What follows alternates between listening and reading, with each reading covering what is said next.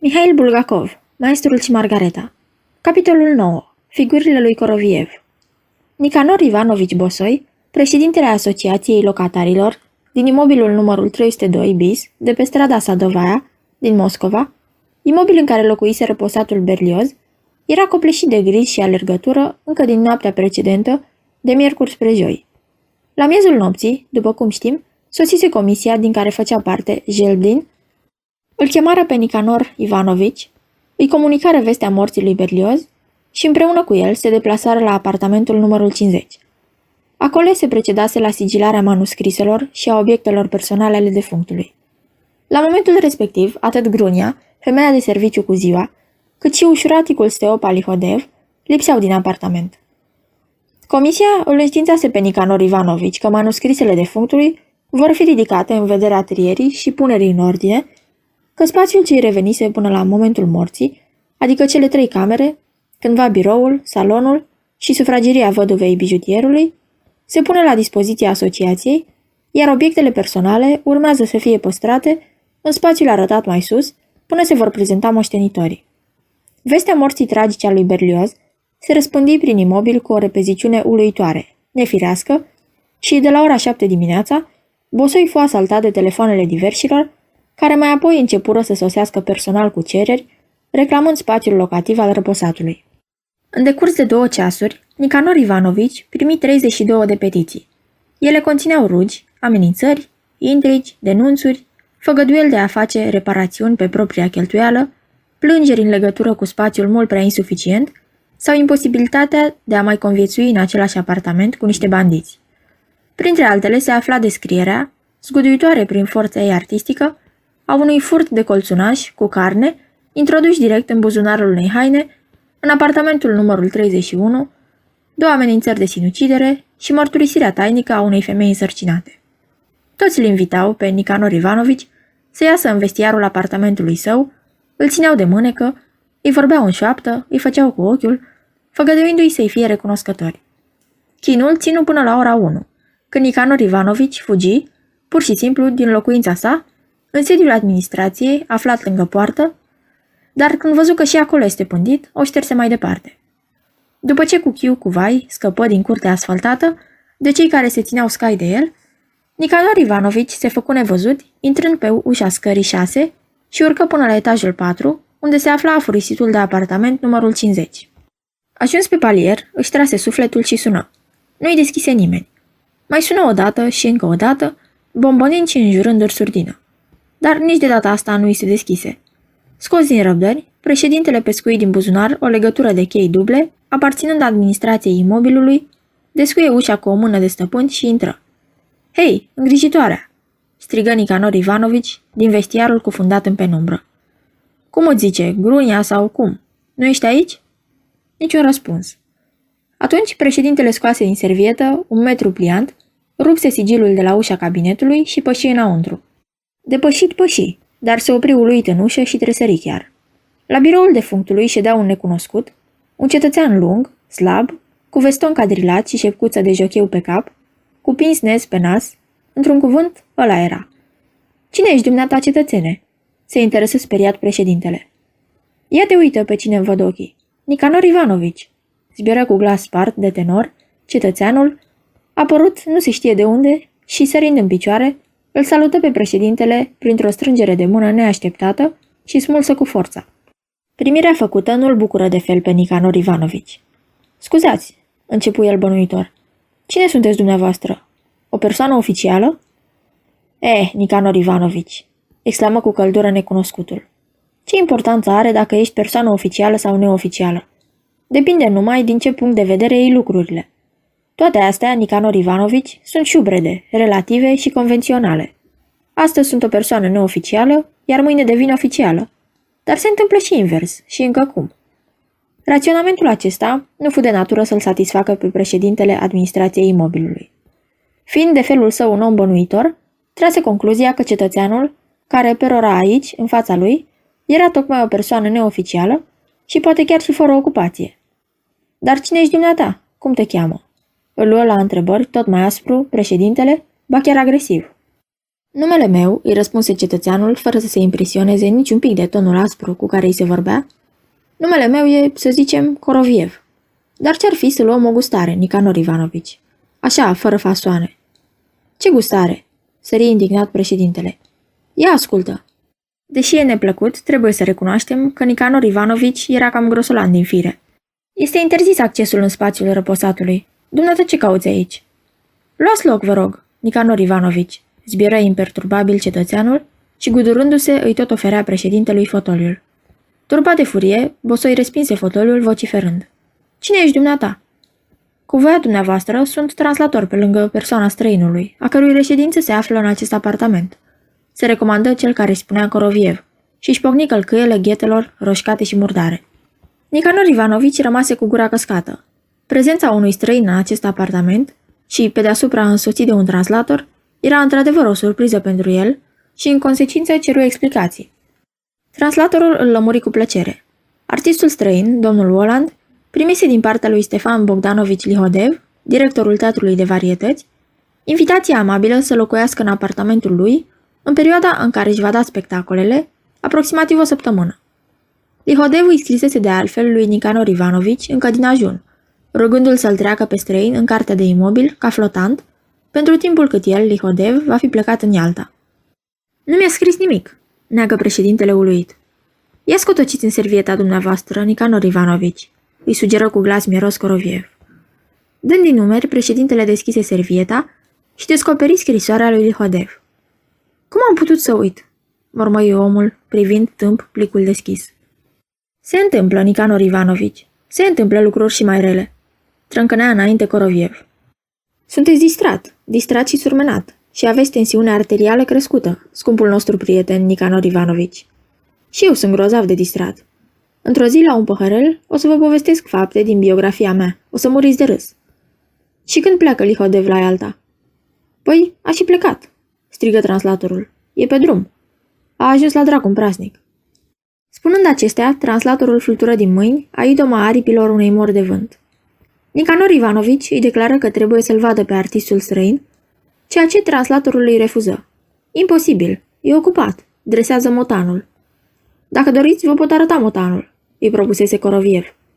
La rândul lui, președintele declină oferta, dar translatorul veni cu o propunere neașteptată, foarte interesantă, întrucât domnul Oland nu vrea în ruptul capului să locuiască la hotel și este obișnuit să stea comod. Poate că asociația locatarilor ar fi dispusă să închirieze pentru o săptămână, cât durează turneul domnului Oland la Moscova, tot apartamentul, cu alte cuvinte și odăile defunctului, că doar lui răposatului nu-i mai pasă, șoptea hărâit Coroviev. Recunoaște Nicanor Ivanovici că el nu mai are ce face acum cu acest apartament. Oarecum nedumerit, președintele obiectă, arătând că străinii trebuie să stea la metropol și nu în locuințe particulare. Vă spun eu, e capricios ca naiba știe cine, șopti Coroviev. Nu vrea și pace. Nu are la stomac hotelurile. Uite, aici îmi stau turiștii ăștia străini. Se plânse apoi pe un ton intim Coroviev, înfigându-și degetul în grumazul vânos. Mi-a scos sufletul, credeți-mă. Vine unul și fie că spionează ca ultimul ticălos, fie că te chinuiește cu necazurile lui, că asta nu e așa, că aia nu-i pe dincolo, iar asociația locatarilor dumneavoastră are tot interesul și poate trage un vădit folos de pe urma acestui străin. Nu o să se zgârcească în ce privește banii. Coroviev aruncă o privire prudentă în jur, apoi șopti la urechea președintelui. E milionar. Propunerea translatorului avea o rațiune practică indiscutabilă. Era serioasă, dar maniera sa de a vorbi, hainele lui, pinsnezul acela dezgustător, bun de nimic, arătau grozav de neserios. De aceea sufletul președintelui trecea printr-un chin nelămurit și totuși hotărâ să accepte propunerea. Adevărul era că Asociația Locatarilor Imobilului avea un deficit cam măricel. La toamnă trebuia cumpărată păcura pentru calorifer, iar gologani canci. Cu banii turistului străin, poate că s-ar mai descurca ițele. Dar Nicanor Ivanovici, om dibat și precaut, declară că, în primul rând, va trebui să coordoneze chestiunea cu agenția Inturist. Înțeleg, strigă cu efuziune Coroviev. Nici nu se poate face fără coordonare. Neapărat, poftiți, aveți telefonul, Nicanor Ivanovici. Coordonați numai decât. Cât privește banii, nu vă jenați, adăugă el în șoaptă, trăgându-l pe președinte în vestiar, unde se afla telefonul. Vorba aceea, de la cine să iei dacă nu de la el. dacă ai vedea ce vilă are la Nisa. La vară, când ai să pleci în străinătate, să treci special pe acolo. Ai să rămâi paf. Cu agenția ei în turist, lucrurile se rezolvaseră într-o clipă. Ceea ce îl ului pe președinte. Cei de acolo cunoșteau intenția domnului Oland de a sta în apartamentul particular al lui Lihodev și nu aveau nicio obiecție. Minunat, zbieră Coroviev. Oarecum puimăcit de trâncăneala lui, președintele îi declară că Asociația Locatarilor va fi de acord să închirieze pentru o săptămână apartamentul numărul 50, artistului Oland, contra unei sume în valoare de... Nicanor Ivanovici se fusteci un pic și adăugă. Cu 500 de ruble pe zi. Și aici Coroviev îl lui definitiv pe președinte. Făcând hoțește cu ochiul în direcția dormitorului, de unde se auzeau săriturile domoale ale unui motan greu, îi zise răgușit. Pentru o săptămână, deci, ar fi 3500 de ruble? Nicanor Ivanovici era convins că translatorul va adăuga. Dar aveți niște pretenții, Nicanor Ivanovici. Coroviev însă spusese cu totul altceva. Păi, asta e sumă? Cere și dumneata cinci, îți dă. Clizindu-se pierdut, președintele nu-și dădu seama cum nimerise la masa descrisă a răposatului, unde Coroviev, cu o repeziciune și o îndemânare de neînchipuit, ticlui contractul în două exemplare. După care dădu o goană în dormitor și se întoarse pe ambele exemplare lăfăindu-se acum semnătura lăbărțată a străinului. Semnă și președintele, apoi Coroviev îi ceru o chitanță pentru 5.000 de ruble. În litere, în litere, vă rog, Nicanor Ivanovici, atâtea mii de ruble și etalând în fața președintelui cinci teancuri de bagnote nou-nouțe, începu să rostească niște vorbe, parcă nepotrivite cu o treabă atât de serioasă. Ein, zvei, drei, urmă număratul bagnotelor, presărat cu glumele și zicalele lui Coroviev, cum ar fi și banii de găsit se numără. Paza bună trece primejdia rea și altele de felul acesta. După ce numără gologanii și primi de la Coroviev pașaportul străinului, pentru a fi înscris ca flotant în cartea de imobil, Președintele vârâ totul în servietă și, nerezistând tentației, îi ceru sfios translatorului un bilet de favoare. Mai încape vorbă? Voi Coroviev. Câte bilete doriți, Nicanor Ivanovici? 12? 15? Președintele, uluit, îl lămuri că are nevoie numai de două, pentru el și pentru Palagia Antovna, soția lui. Coroviev scoase cu un gest îndemânatic un bloc nose și îi scrise dezinvolt o invitație pentru două persoane în rândul întâi. Cu mâna stângă, translatorul strecură invitația lui Nicanor Ivanovici, iar cu dreapta vărâ în mâna președintelui un teanc gros foșnitor. Aruncând o privire spre bagnote, Nicanor Ivanovici se făcu roșu ca para focului și se apucă să împingă teancul cât mai departe. Nu se cuvine, mormăi el. Nici nu vreau să aud, își opti la ureche Coroviev. La noi nu se cuvine, la străini se cuvine. O să-l jigniți, Nicanor Ivanovici, dacă le refuzați. Și nu se face. Dumneavoastră v-ați ostenit. Se pedepsește cu asprime, șopti încetișor președintele, privind cu teamă în jur. Bine, dar suntem fără martori, își șopti în cealaltă ureche Coroviev. N-avem martori. Îi vedeți dumneavoastră? Și aici se petrecu o minune, după cum susținu ulterior președintele. Teancul se vârâ singur în servieta lui. Apoi președintele, muiat și distrus, se pomeni pe scări. Gânduri nenumărate îi se învârteau în minte. Și vila de la Nisa, și motanul dresat, și faptul că într-adevăr totul se petrecuse fără martori, și că Pelagia Antovna se va bucura când va vedea invitația. Erau gânduri fără șir, dar în general plăcute. Cu toate astea, undeva, în străfundul inimii, îl tot împungea un ghimpe subțire. Era ghimpele neliniștii. Colac peste pupăză, pe scară se opri ca trăsnit de un gând. Dar cum a ajuns translatorul în cabinet, prin ușa sigilată? Și cum de nu l-am întrebat despre asta? Câtva timp, președintele se uită ca îndobitocit la treptele scării, pe urmă îi zise să o lase baltă, să nu se mai chinuie cu această întrebare prea complicată. Îndată ce președintele părăsi apartamentul, din dormitor se auzi o voce de bas spunând Mie, Nicanor Ivanovici ăsta nu mi-a plăcut. E un potlogar, un hoțoman. N-am putea face să nu mai vină pe aici? N-aveți decât să porunciți, mesir, răspunse de undeva glasul lui Coroviev, dar un glas răsunător, cristalin, nu ca cel de adineaur spart. În aceeași clipă, translatorul blestemat se și afla în vestiar, unde, după ce formă un număr, vorbi plângăreți din calea afară. Alo, socot de datoria mea să vă înștiințez că președintele Asociației Locatarilor, din imobilul nostru de pe Sadovaia 302 bis, pe nume Nicanor Ivanovici Bosoi, face speculă cu valută străină. În momentul de față, în apartamentul său cu numărul 35, are în canalul de ventilație, de la toaletă, 400 de dolari înveliți într-un ziar. La telefon e Timofei Kvastov, locatarul apartamentului numărul 11 din același imobil. Vă implor însă, păstrați numele secret. Mă tem de răzbunare din partea numitului președinte. După ce spusese acestea, puse receptorul la loc, ticălosul. Ce s-a petrecut mai departe în apartamentul numărul 50 nu se știe, dar se știe ce s-a petrecut acasă la Nicanor Ivanovici. Intrând în toaletă, președintele puse cărligul la ușă, scoase din servietă teancul de bagnote pe care translatorul îl vărâse pe gât și se convinse că are acolo 400 de ruble. Teancul respectiv, președintele îl înfășură într-o ruptură de ziar și îl vârâ în canalul de ventilație. După cinci minute, președintele ședea la masă în micuța lui sufragerie. Soția sa aduse din bucătărie o scrumbioară tăiată frumos, presărată cu ceapă verde, mărunțită. Nicanor Ivanovici își turnă un păhărel de vodcă, îl bău, își turnă un al doilea, înfipse în vârful furculiței trei bucăți de scrumbie. Și, în clipa aceea, auzi sunând la ușă. Pelagia Antovna intra tocmai cu o oală aburindă, în care, dacă ți aruncai numai o privire, puteai ghici plutind în marea clocotitoare a unui borș rusesc, ceva ce nu are seamă pe lumea asta. Un os cu moduvă. Înghițindu-și saliva, Nicanor Ivanovici mărâi ca un dulău morocănos. Of, ducă-se pe pustii. Nu lasă omul să mănânce. Te rog, nu da drumul nimănui. Nu sunt acasă. Nu sunt. Dacă e pentru apartamentul acela, spune-le să nu bată drumul de pomană. Peste o săptămână va avea loc ședința și atunci vom vedea. Consoarta se repezi în vestiar, iar Nicanor Ivanovici, mânuind polonicul, smulse din marea în clocot osul care plesnise pe toată lungimea. În clipa următoare, în sufragerie își făcură intrarea doi cetățeni, iar cu ei Pelagia Antovna albă cavarul. Văzându-i pe cei doi, păli și președintele și se ridică de pe scaun. Umblătoarea ai undei?